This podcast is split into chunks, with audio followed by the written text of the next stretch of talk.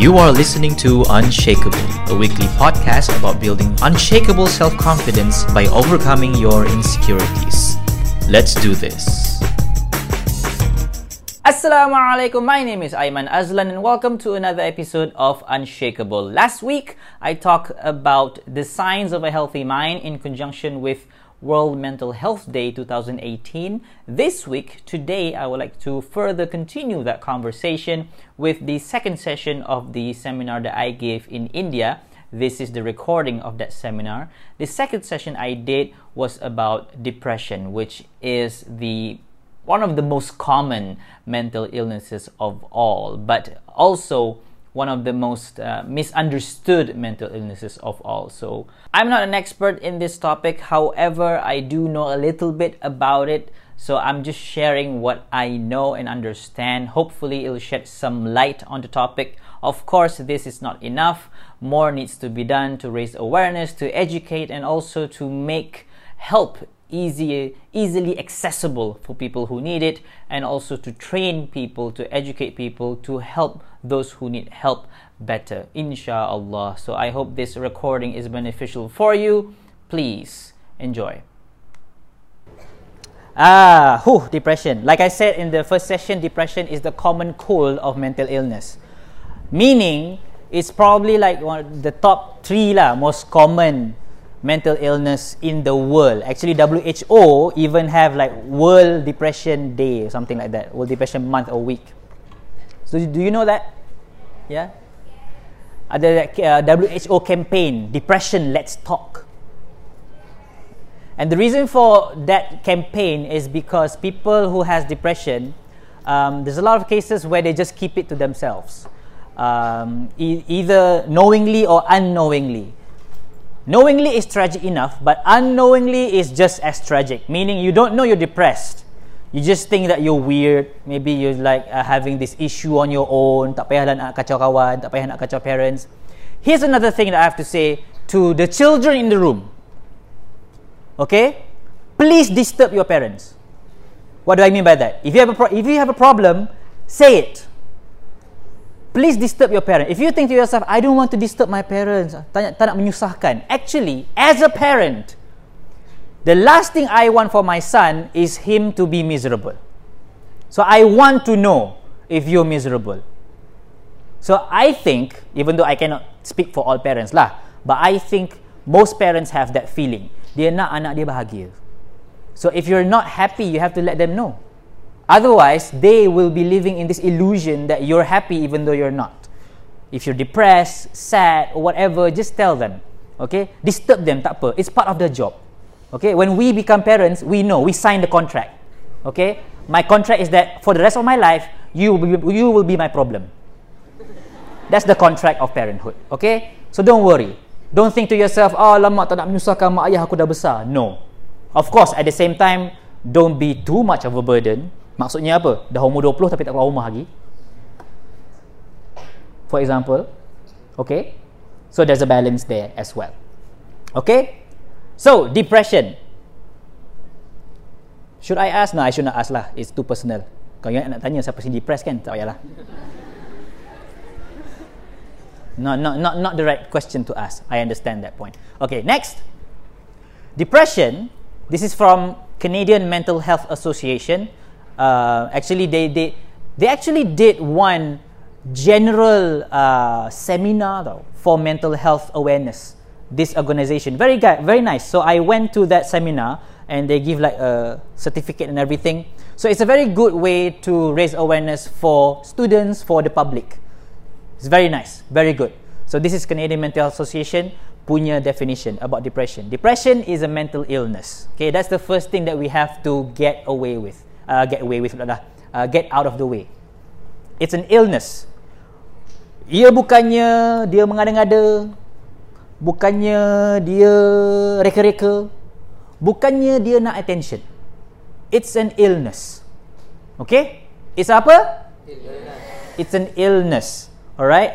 And when you talk about illness, it has two components environment and genetics. And yes, depression has a genetic component in it. If you have a family member who was depressed, diagnosed with depression, diagnosed, eh?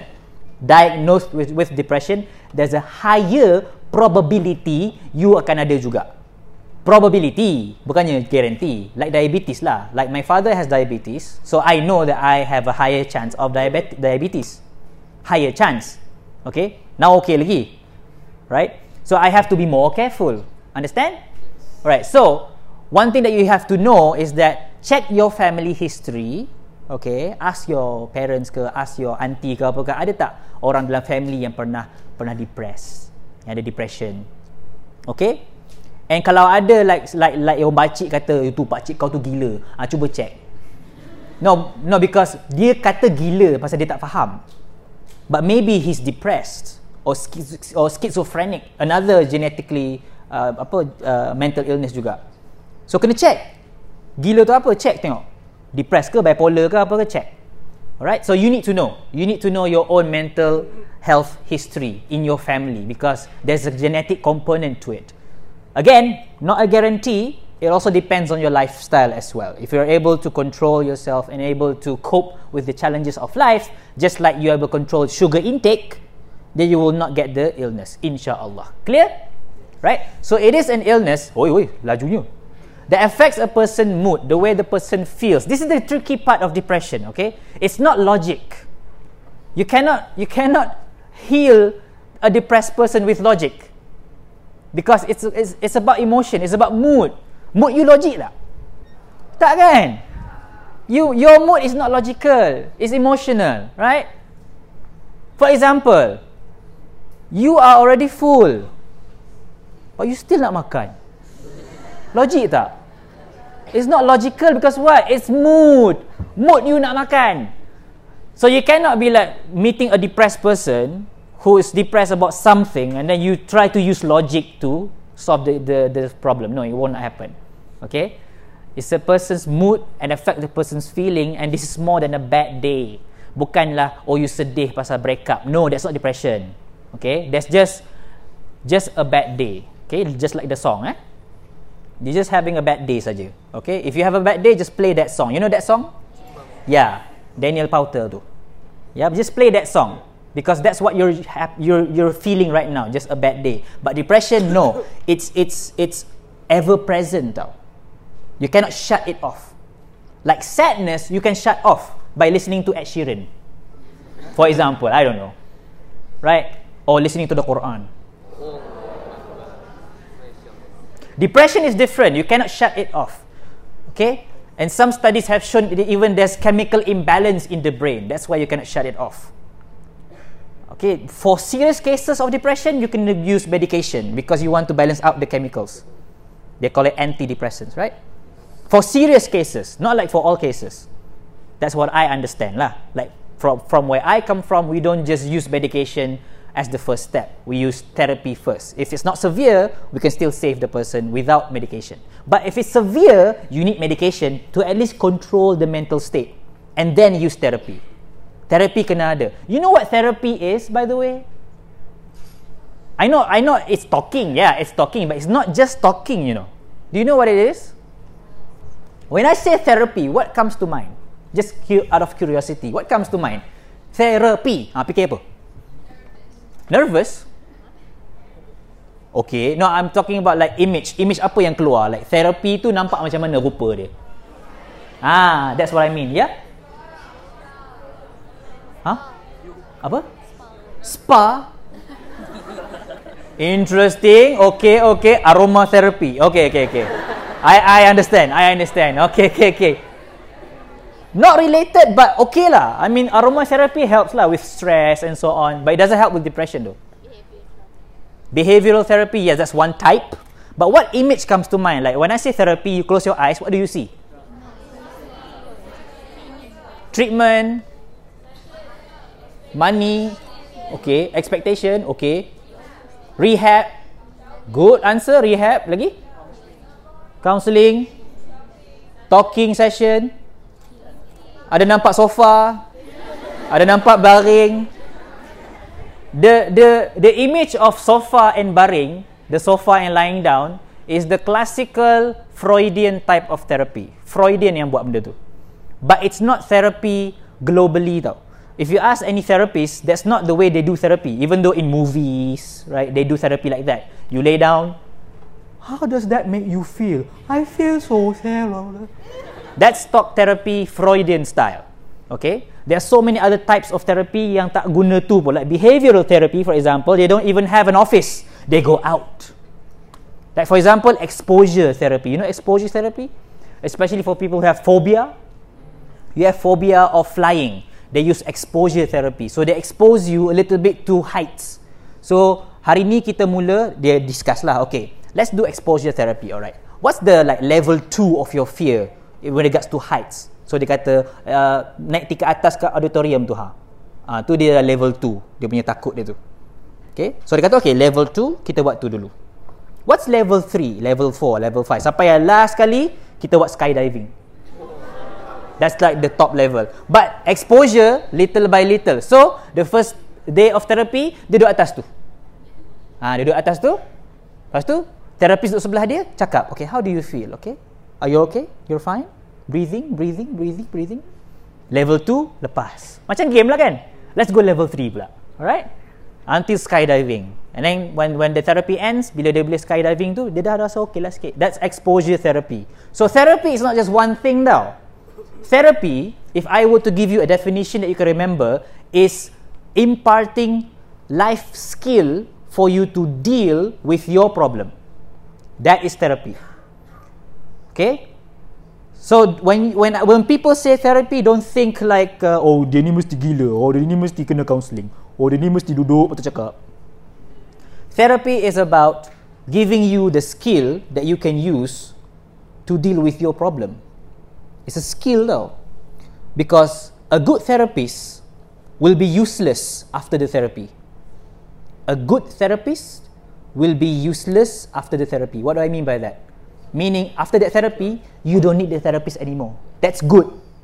Tapi kalau after therapy, you pergi balik, you pergi balik, you pergi balik, you become dependent. Just like dependent towards drugs, sama.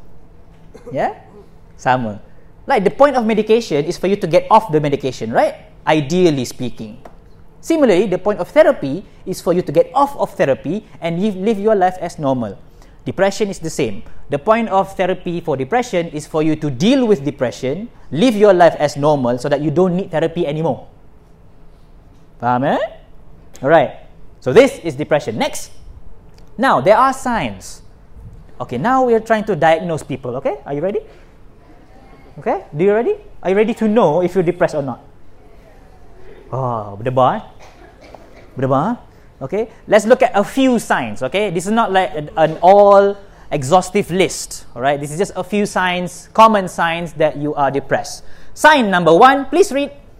Hopelessness. Hopelessness. It's not sad, though. It's this feeling of hopelessness. There's no hope. Sad lain. Alah dia tinggalkan aku. Tak apalah ada orang lain. Right?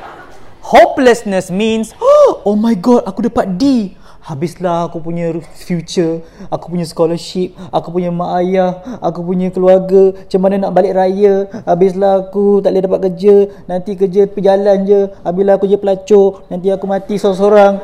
That's hopelessness. Okay?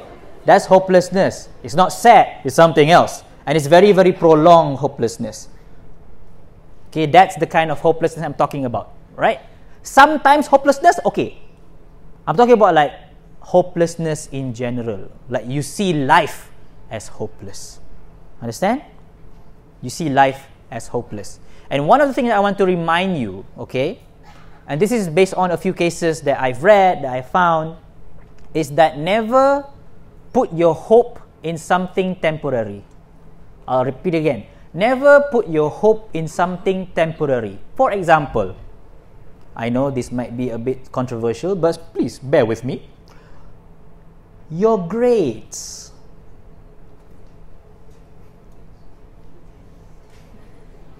How many of you put your hope in your grades? Meaning that this is my future.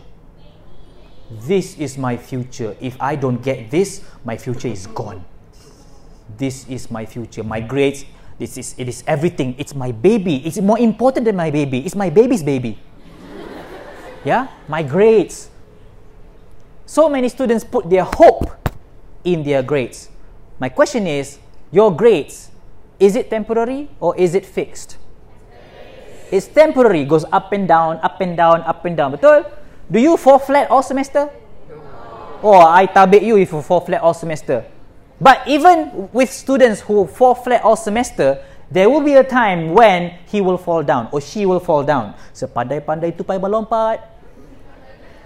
Exactly. It happened. One time it happened to my senior in MRSM. Okay, he was like the top student of the school. Everybody were like, dah guarantee dah. Mamak ni SPM straight A. Guarantee. Chop. Boom. Guarantee. Why? Every semester fall flat. Yeah. Believe it, every semester fall flat. In the list of top students, nama dia sah-sah ke atas. So, bila you tengok list tu, tengok nombor dua. Nombor satu tak tengok dah. Dah tahu dah siapa dia. Muhammad dia lagi. Hmm, dua, dua, tiga, empat, lima, enam, tujuh. Okey, itu aku.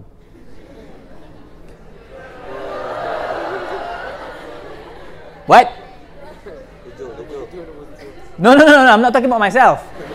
No, no, I was number 30. Okay, that's the facts. I was number 30. Okay, by the way, that senior, right?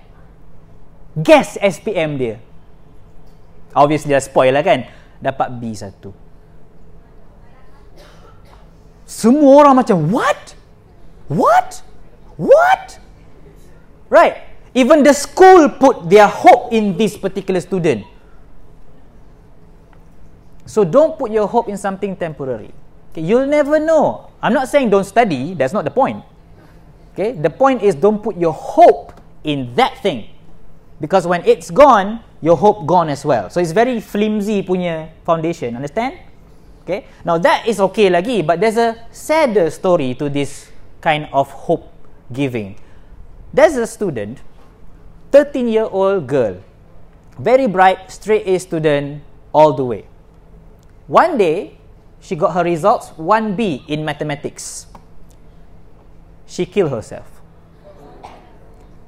13 year old girl in USA. I, I forgot her name, but I remember her face. She was like, wah, sayangnya. I mean, like, she, uh, from, from outside lah, I don't know her inside. But from outside, she looked like happy, bright, like macam, oh, ini future baik ni kan, orang macam tu kan. Future ada ni. But then you don't know the inside, right? You have no idea. So, 13 year old girl, right, kill herself because of 1B. Because why? All the hope is there. All your eggs in one basket. And when that basket fall down, right? So don't put your hope in something temporary. Put your hope in something that is stronger, more la- more longer lasting, something that will when things go rough, you still have that to hold on to. Okay? Now think about it what that is. I don't want to give you the answer. Just think for yourself. Cool? Okay, let's go to this next sign. Second sign, read. Exactly. Irritability, or in other words, anger. Some depressed people, they're not like this. Some depressed people, they lash out. They become more irritable. Jangan kecil aku boleh ah, like that. Now, I'm not talking about your roommate. I'm not talking about your roommate. There's one example. Okay, don't go like um the depression. Check satu box. Yeah? Okay. Maybe you yang annoying mana tahu. Ha. But yeah, that's one sign. One sign. Okay, of a depressed person is more irritable than normal. Usually tak macam ni tiba-tiba eh asal macam kita tanya khabar dia marah. Eh? Kan? Alright? So that that's what I mean. Now, when people are like that, it doesn't guarantee that they have depression. Okay, understand that one? Understand that one? Okay. So if you find somebody, your friend, who is more irritable than normal, okay, don't immediately say, "Oh, depressed tu, depressed tu, depressed tu." Okay, don't go simply go that way. So you have to understand, listen, and try to investigate what happened and why you like this, something wrong. Kadang-kadang, maybe you is the problem. Ah, you never know, right? If you're the problem, then the person is not depressed. The person is just fed up dengan you. Okay. Okay. So this is like a very, very uh, creative area juga lah. You cannot be like hitam putih with this kind of sign and symptoms. Understood? Just like with becoming a doctor, right? If your patient comes with a symptom, 1, 2, 3, 4, 5, do you immediately go, oh, sasah sakit ni? There's a possibility of other diseases as well, correct? So there's a degree of flexibility there. So you have to be creative in figuring out, okay, mana satu, mana satu, mana satu. Have you ever heard of differential diagnosis? Yeah. Have you ever seen House? Yeah. Why? They're talking about the same symptoms, but they cannot figure out what disease that is, right? Because that's human being. We're so complex. Still symptoms saja tak cukup, betul? You have to like dig deep to know what's the real problem. And usually house akan akan figure out lah. Kan house tak pernah fail tak? Kan? Siapa sini nak, nak jadi macam house? Tak nak ah? Ha, masuk masuk pejabat pun pakai kasut biasa je kan. Kusut masai. Jadi macam tu. Tak nak jumpa patient. No ah? Ha? Okay, good, good, good. Just watch for entertainment purpose, okay? Not for inspiration purpose. Clear? Okay, so irritability. Tahu eh? Siapa sih irritable? jangan, jangan. Next one. Read. Okay, lose interest means that normally he or she likes to apa bagi idea sikit? Play music. Play music. Okay. Play music, play the guitar. Like the bad the the most favorite instrument in the world to her, play the guitar. Macam every day play the guitar. But then one day suddenly lama tak main gitar tu. Hmm. What happened eh? Kata Aisyah, Aisyah, selalu main gitar. Hari ni tak main pun.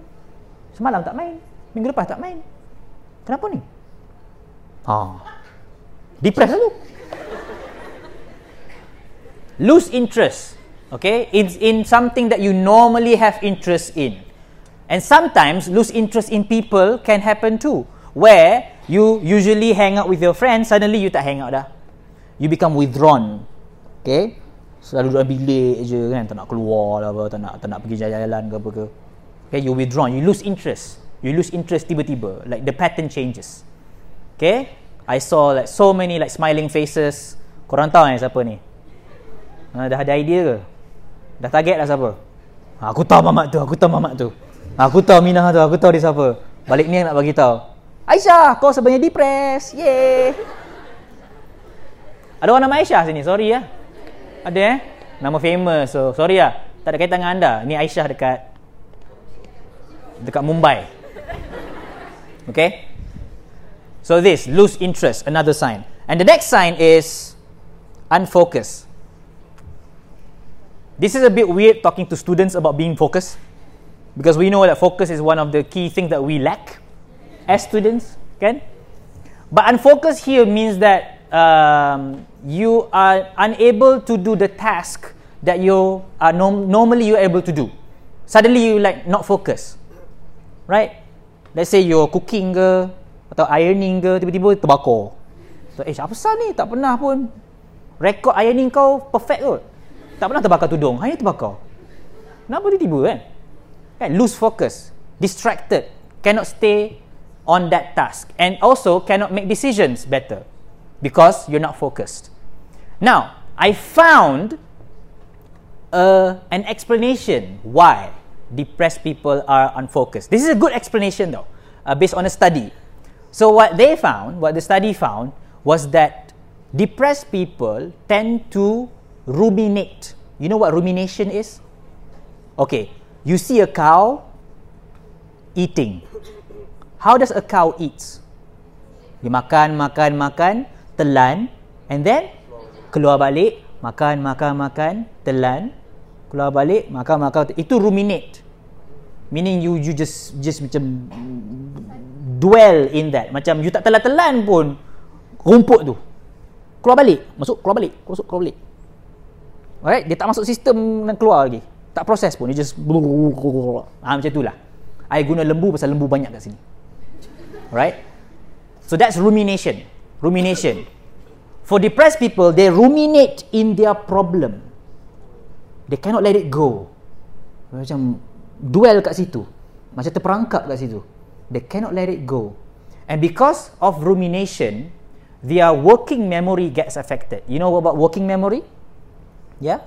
You learn about memory in classes? There's working memory, right? Working memory means the memory that you have to hold on to to finish a task. Working memory. Right? You need to remember how to iron the shirt.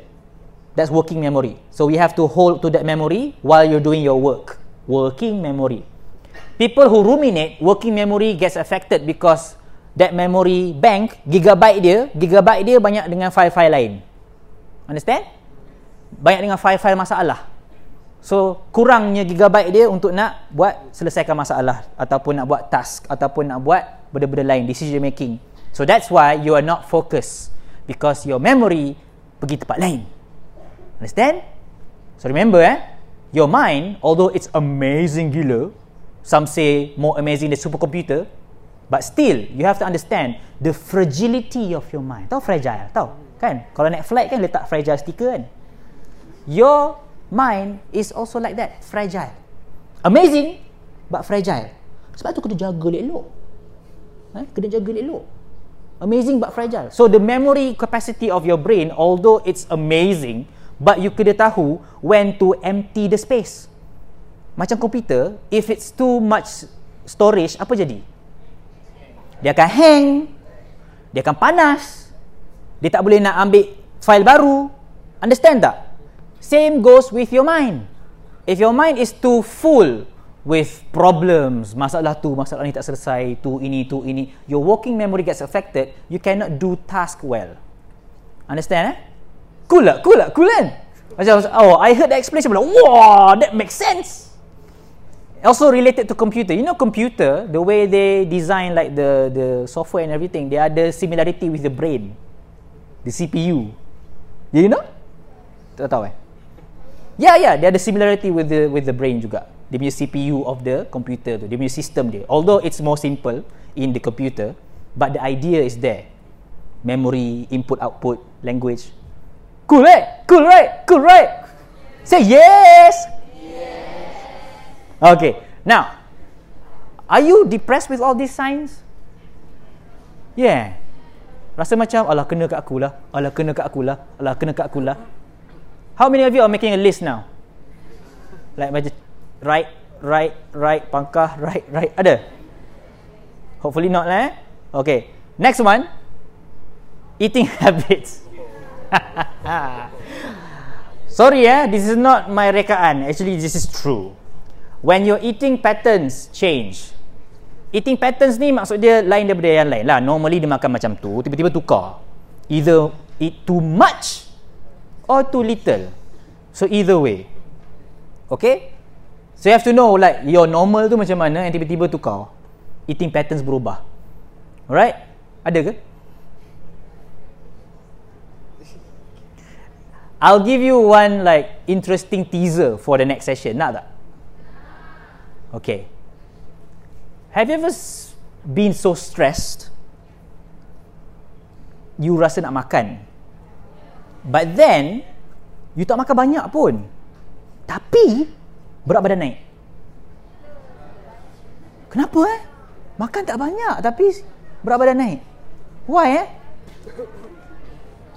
Stress Can make you fat Teaser, teaser, teaser. Apa dia ni? Oh, tidak. Oh my god. Ah.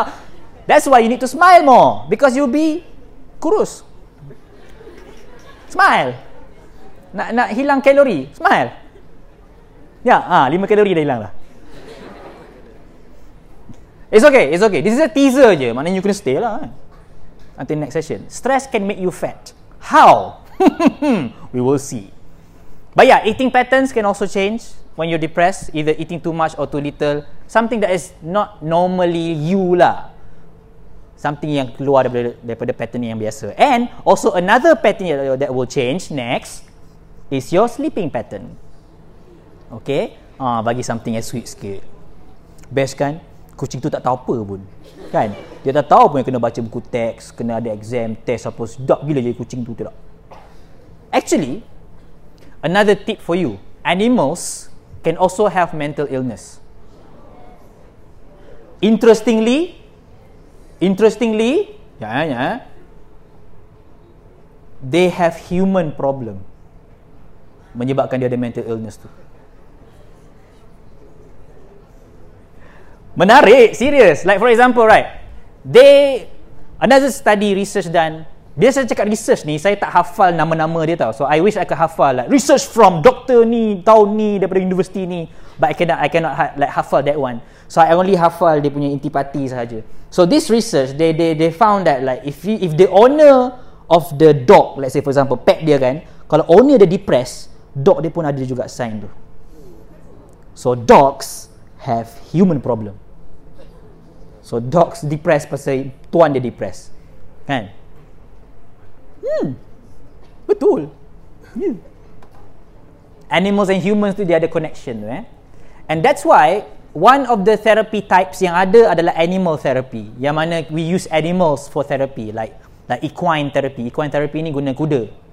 Or or like um, uh, anjing pun ada juga, kucing ada juga. Like something yang yang boleh macam interact, pet dia macam oh ah, buat, buat, buat bunyi tu buat bunyi tu ah, if you feel good lah you feel better lah kan like in the in the west dia, dia guna anjing banyak sebab dia orang suka anjing like in my university one semester tu the university anjurkan like distressor event dia bawa anjing bawa banyak masuk university and you can pet the dog of course saya tak masuk lah saya tak join lah tapi saya nak tengok macam oh apa dah rasa okey lah tapi saya tak pegang lah. Dia orang macam pegang main anjing tu kan. Oh, so dia rasa, students rasa kurang stress.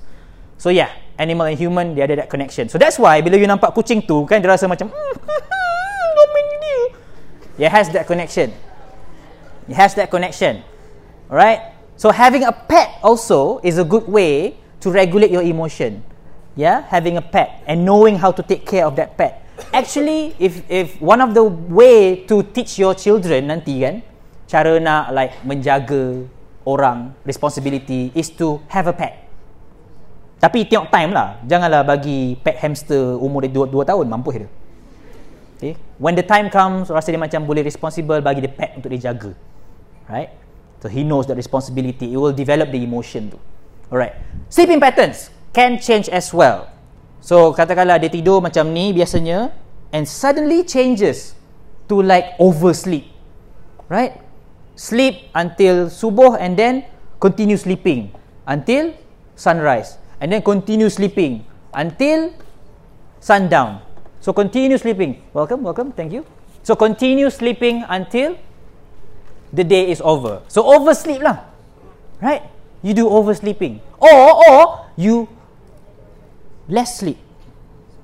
That could happen as well. So whenever your sleeping patterns changes, all right, just be wary of what that means lah. I'm not saying that guarantee you become depressed. Again, let me repeat that sentence again. Not guarantee, but it's a sign that you have to be wary about. Clear? All right. Now the last one is this one. No, no, the, not the last one. The second last one is this one. H. Somebody asked me a question last night, or is it two days ago? Somebody asked me a question Can elderly people become depressed? It's a good question. It's a good question. And the answer is yes. Elderly people can become depressed. Actually, you have to be more careful with them because you might misinterpret depression in elderly as just an elderly thing. Understand? Similarly, when kids are depressed, you might be misinterpreting that as hormonal changes. Just be careful. Okay, just be very sensitive with the changes too. Is it depression or is it normal transition? Okay, so with these like groups like either too young or too old, you have to understand is it really depression or just a phase of life? Right? And with older people, for example, they are re- very prone to depression because this is the life when when usually uh, the kids go away, they feel a bit lonely, they want friends, right? which is why like you see elderly people they they they always want to do social activities they go out they walk they talk with their friends right and they always ask you to come back. Why? Because they need you. Because they need you yeah. So so once in a while come back you know say hi you know take care of them. It's okay. I'm not saying move in with them. I mean some people can do that some people cannot. But what I'm saying is that don't write them off from your life, okay? Because that is a fragile time in their life when they are settling down. Okay? Right? And similarly with small kids, when they are growing up, also a fragile time for them. You have to really understand their emotion, their states, and everything, and be sure to be very delicate with them. So, age is another thing you have to keep in mind. And lastly, is this one gender or sex. All right? Men and women.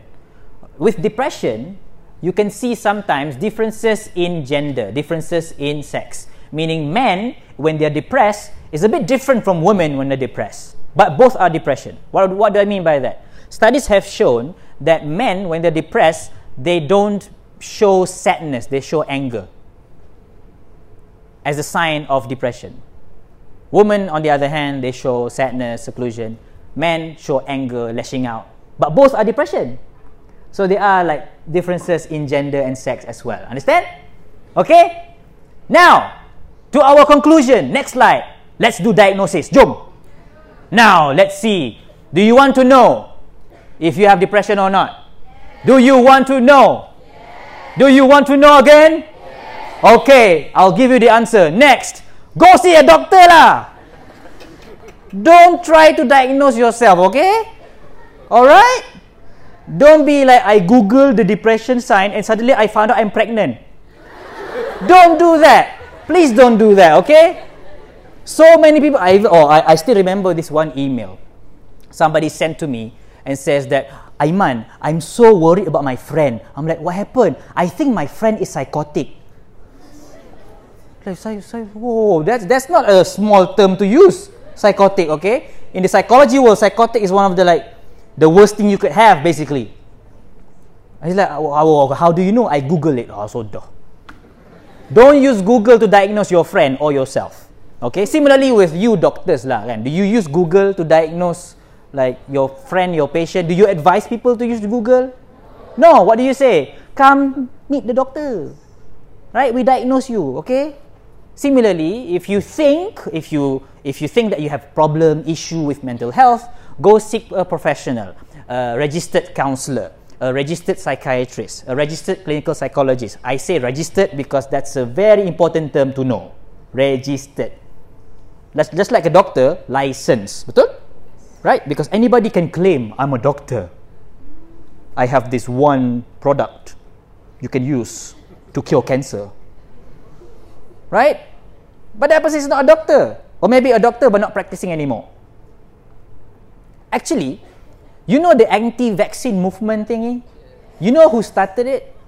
It was a doctor. But you know what happened to him? His license got provoked. Uh, provoke. Provoke.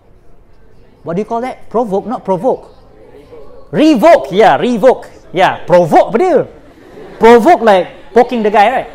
Okay, his license got revoked. That guy, I, I can't remember the name. I'm bad with names, but it was a doctor who started this anti-vaccine thing. Okay, and his license was revoked. But interestingly, he is still speaking to people. People still invite him to speak. So yeah, remember doctors, you have to be louder than that guy. You have to be louder, eh? You have to fight with your own facts and figures and, and all the scientific facts because he has his own thing going on. So you have to fight with that. Okay? Okay? Understood? So seek a professional, okay? Never diagnose yourself, please. Okay, I want to stop like having emails where people say, I think I'm depressed, I think I'm bipolar, I think I'm schizophrenic. I'm like, why? How? How do you know? Google. because the thing about diagnosis is that that label is so so heavy, you know. Even even a professional, when he or she wants to give you a diagnosis and tell you you are bipolar. He will think 10 times before saying that sentence, you know, because that will change your life. All right? Similarly, you don't just say to a patient, heart attack. You think, you think first, okay, this person has a heart attack. How can I like give the news in a way that's gentle, but, but still is important for, for this person to hear? Similarly, you go to a surgery room and the patient, Nauzubillah, is dead. How do you say to the next of kin? Do you say, Your husband dead? Sorry. no! You need gentleness, right? You need a way to sell because that news is life changing, right? Similarly, with psychological illness labels, it's life changing for that person. So you have to be careful. Don't just throw around labels, you know. If you have problems with the person, talk with the person. Don't give labels to that person. Another case I found, this is recent though. A daughter has a problem with her mother. Okay? Because they have communication issues. One person doesn't listen to this person, this person doesn't listen to that person. So, problem lah. Right? Problem. Nobody's listening. Dua-dua ego. Right? So it's a problem lah when, when human ego gets in the way. So, no communication happening and this girl trying to figure out why my mother like this. So she googled and she found out what you know what she found out? My mother is narcissistic. Whoa, chill. Put the brakes on, man. Or woman. Narcissistic is a serious personality disorder, okay? You don't just say, oh, you're narcissistic. No, you have a problem with your mother, talk with your mother. Figure out a way. Don't just put a label and be like, ha, apa satu lah dia macam tu. That's why she's like that. Label is an easy way out for problems. I understand that. Right? Is an easy way out. Betul tak? Why why is she like that? Ah, she's crazy. Easy way out. Why your my roommate like that? Ah, she's crazy. Easy way out. Put a label and then done. But be careful, especially with you guys, professionals, just be careful with all this label labeling thing, all right? Because when you are in society, you as a doctor, you have influence. Yeah? You have influence. So when you say something, people listen. Even though you're not popular, but because you're a doctor, people listen. So you need to be careful when you say things like that. So that's why I don't like to use medical illness terms when discussing about people's problems because I don't know. I just say, you have a problem, let's talk it out. Let's discuss. Okay? No need to like throw labels, no need to say I'm psychotic ke, like uh, I'm I'm a psychopath ke. No need to do like that, okay? Let's talk. All right, understand? Clear? Clear? Okay? So I, I'm, I was just kidding when I say we will we will diagnose people in this room with depression. No, no, no. I'm, I'm, not doing that. I'm just giving you the signs. The signs are there for you to pinpoint the probability that you have it. But if you want to know for sure, go see a professional. Similarly, you have symptoms of diseases online, right? HFMD, uh, AIDS, uh, SARS, you have all the symptoms, right? Why do they put the symptoms online? Why do they publicize the, sim- the symptoms on TV? Why? So that when people figure out they have a few of those symptoms, they will immediately go to go to what pharmacy get a, get a, get a medication for themselves go to the doctor to be sure get diagnosis and then go get the medication same goes here. But I understand. I understand. Next slide. Ha ha ha. Tak pay attention. The stigma is real. Okay? I understand. Because that's that's the thing, right? That's the thing. That's why we don't go to doctors when it comes to mental health. Because when you walk into like the psychiatric department, right? How many eyes look at you?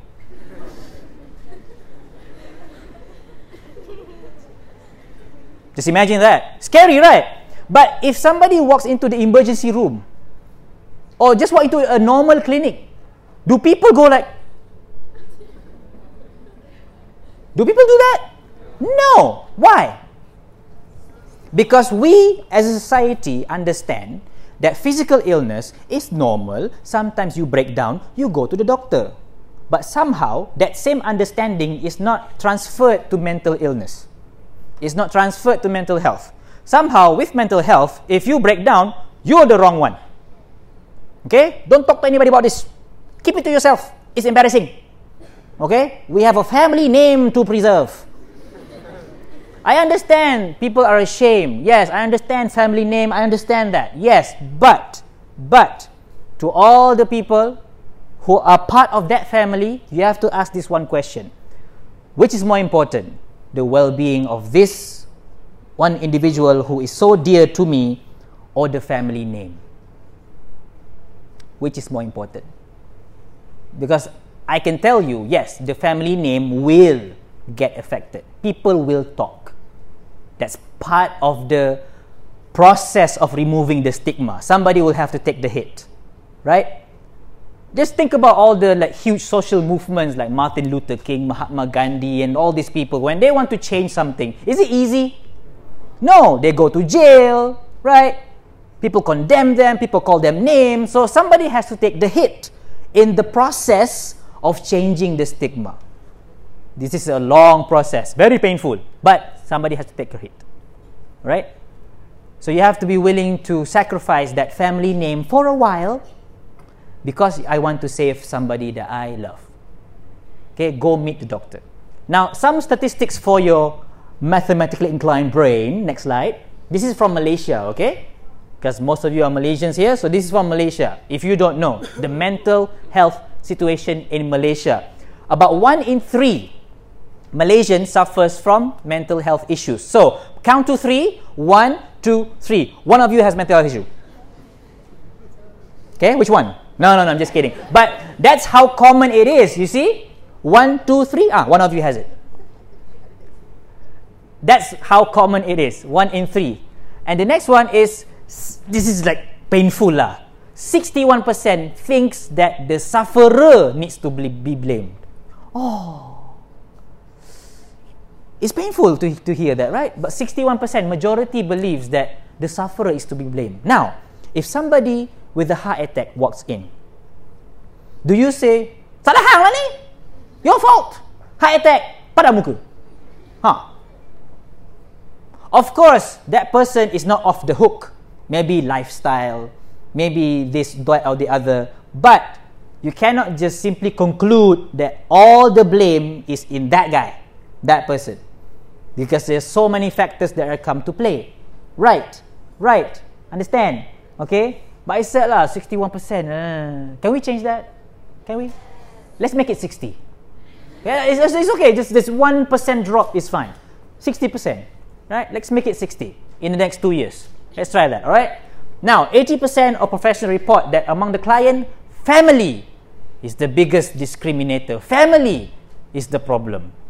Whether it be you wanting to preserve the family name, don't want to shame your father, your mother, or maybe the father and mother themselves prevent their children from going to get help, or this is common in my line of work, where the person who knows that he or she has a problem, he knows that he or she needs to go to the doctor, he knows that, but he thinks to himself, what if my parents find out?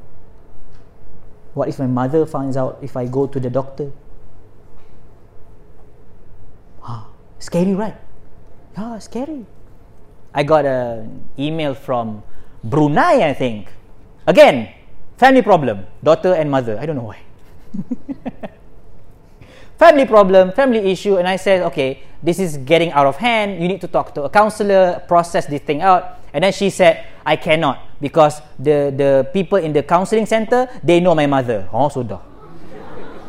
and they, they they will tell my mother that I went there. Actually, in the counseling profession, because I'm taking counseling right now, I st- I'm studying counseling right now. In the counseling profession, one of the first thing that they teach you is what? Guess. Somebody said trust. Yeah, exactly. Trust.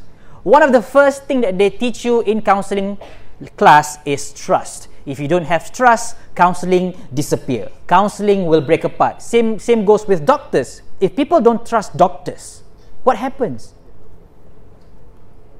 We, we, we, we are seeing that with the anti-vaccine movement. People don't trust doctors anymore. It's a problem. It's a problem. And we see rise in like diseases that weren't there, like measles tiba-tiba datang balik. Right? So trust is a commodity that we need to protect and we need to honor. So when I hear people say, "Oh, I go to the counselor," that counselor told other people about my problem, I get angry because you should know better. Actually, by law, you cannot do that. By law, yeah, counseling we have laws, right? If you tell other people about your client and you tell something that will identify your client, people know about your client, you can be held accountable and maybe your license will be pro, uh, uh, apa tadi? Revoked. Yeah it's, it is that serious. It's an ethical issue. Okay?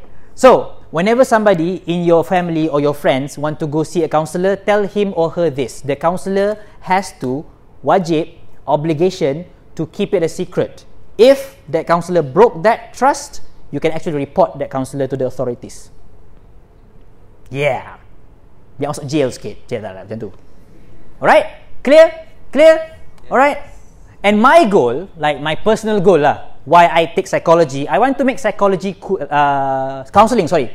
Why I specialize in counseling, I want to make counseling as normal as going to the clinic. That's my goal.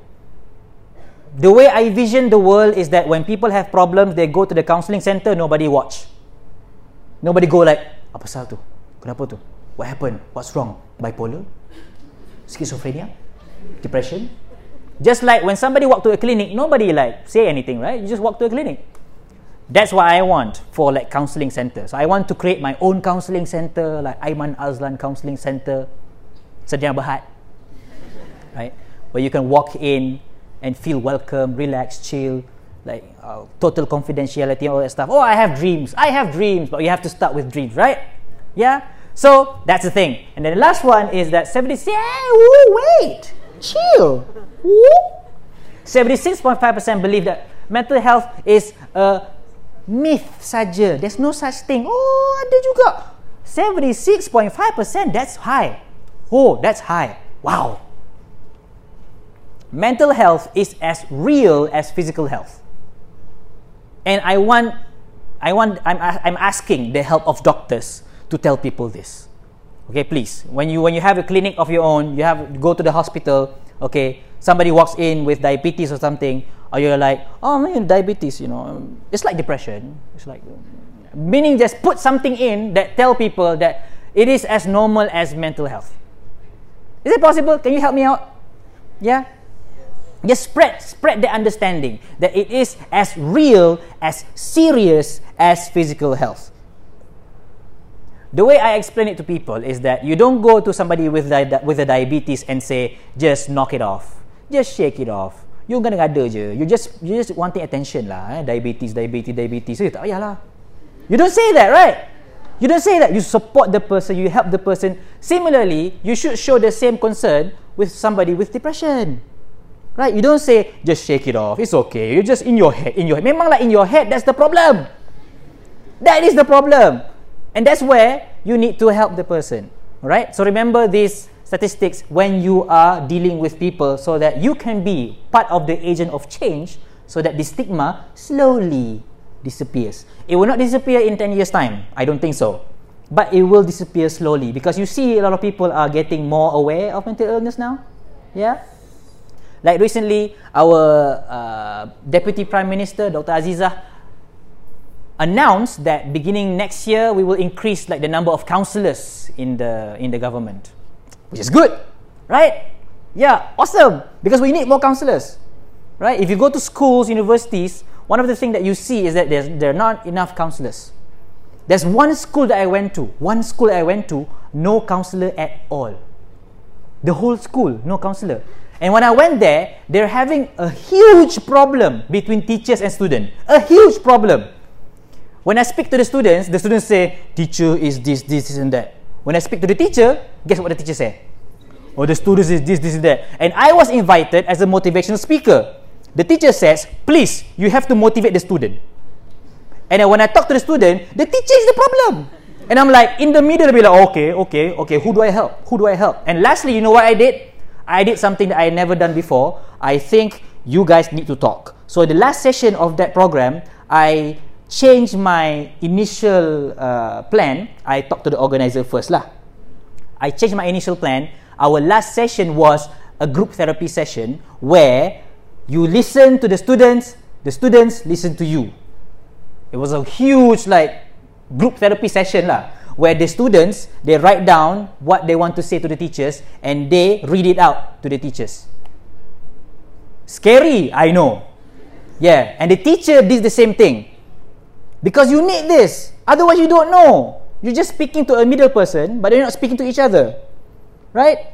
And after that program, uh, I'm glad to, to, to announce that one of the students says that there is a change in that school. Not, not a complete change, but there's a, a tiny bit of change in the attitude, which is a good sign, but there, needs to be more work. Lah. So, yeah, That's the situation right now. Okay? Okay, move along. Next one is how. I'm turning the question to you now. I've given you a few like ways to like help with the stigma thing. You have stigma in medicine as well, right? Right? Okay, you have things that you want to change like in the medical field, correct? Yeah? Do you have any idea, creative ideas how do you want to do that? You need to start thinking. I mean, fourth year, third year, not so long now. You only have like five years, right? And then HO, correct? Somebody says you're a fourth year student, right? Third year student. So you have one year, two years to go in the HO. So you need to think about this thing, right? How many of you have thought about it? Have any idea how to do it? No solution is perfect. Don't worry. Just suggest something. How do you change people? Sorry? Give knowledge. Good. Like this. Right? Are you changed? Are you a changed person now? Now you know better? Right? Right? Are you changed now?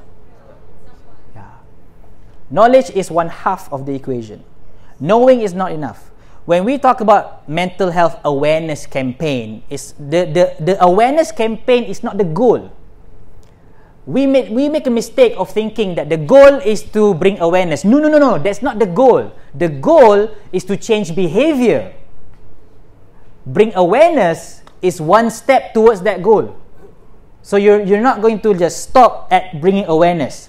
Like for example i'm aware that drinking sweet things is not good i'm aware i know but I mean, sweet chai is like, wow. Woo! Cannot say no to that, right? But I know, I know. I mean, you cannot like drink sweet things. I mean, right? I know I shouldn't like eat fatty food a lot. I know that, right? Right? But a steak, ooh, medium rare, ooh. Right? So that's the thing that you have to keep in mind. Knowing is not enough. Okay, knowing is not enough. You need to be able to translate knowing to action. That's the thing. Now, again, if you think back to all the great, great social changes that we see in society, and I mentioned a few names like Mahatma, Mahatma Gandhi, which is a hero here in India, uh, Martin Luther King, and so on and so forth, all these great names, right? you see one thing they all share when they want to change something. Yeah, they become the change. So next slide, you lah.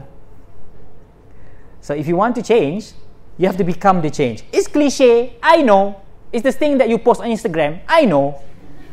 But it is so true. You have to be the change. Because human beings, we are more inspired by action than by words. When we see somebody do something, we're like we're like like magnet. We want to do it too. Like if you see somebody helping a poor person or somebody like helping a, an old lady crossing the road, you feel like ah, I want to do that. Even though that person did not even utter a single word. Compare that with me campaigning. We have to help all people cross the road. Everybody have to do that now. Is that enough? You know it, you gain knowledge, but if you see me, like, like holding a, a, a, an old woman's hand and gently walking her across the road, right? You see that without any words, you want to do it too. It's different, right? So being the change is how you do it. That's how you change people. Because when people ask me how to change people, they ask me in a way they want a recipe from me. You know, give me give me some words that I can convince them to change. Sorry, not that easy. You want to convince people? Be the convincer in action. Show by example. That's how people will change, by seeing you do it. Right? Because we love examples. That's why when, when you hear stories, uh, inspirational stories, those are just examples of values that you already know. But we love those stories because they have a human element in it. Somebody is doing that thing. So, with stigma like this, we need to be the change. We need to show with examples and stories that these are the changes that we see. Thank you.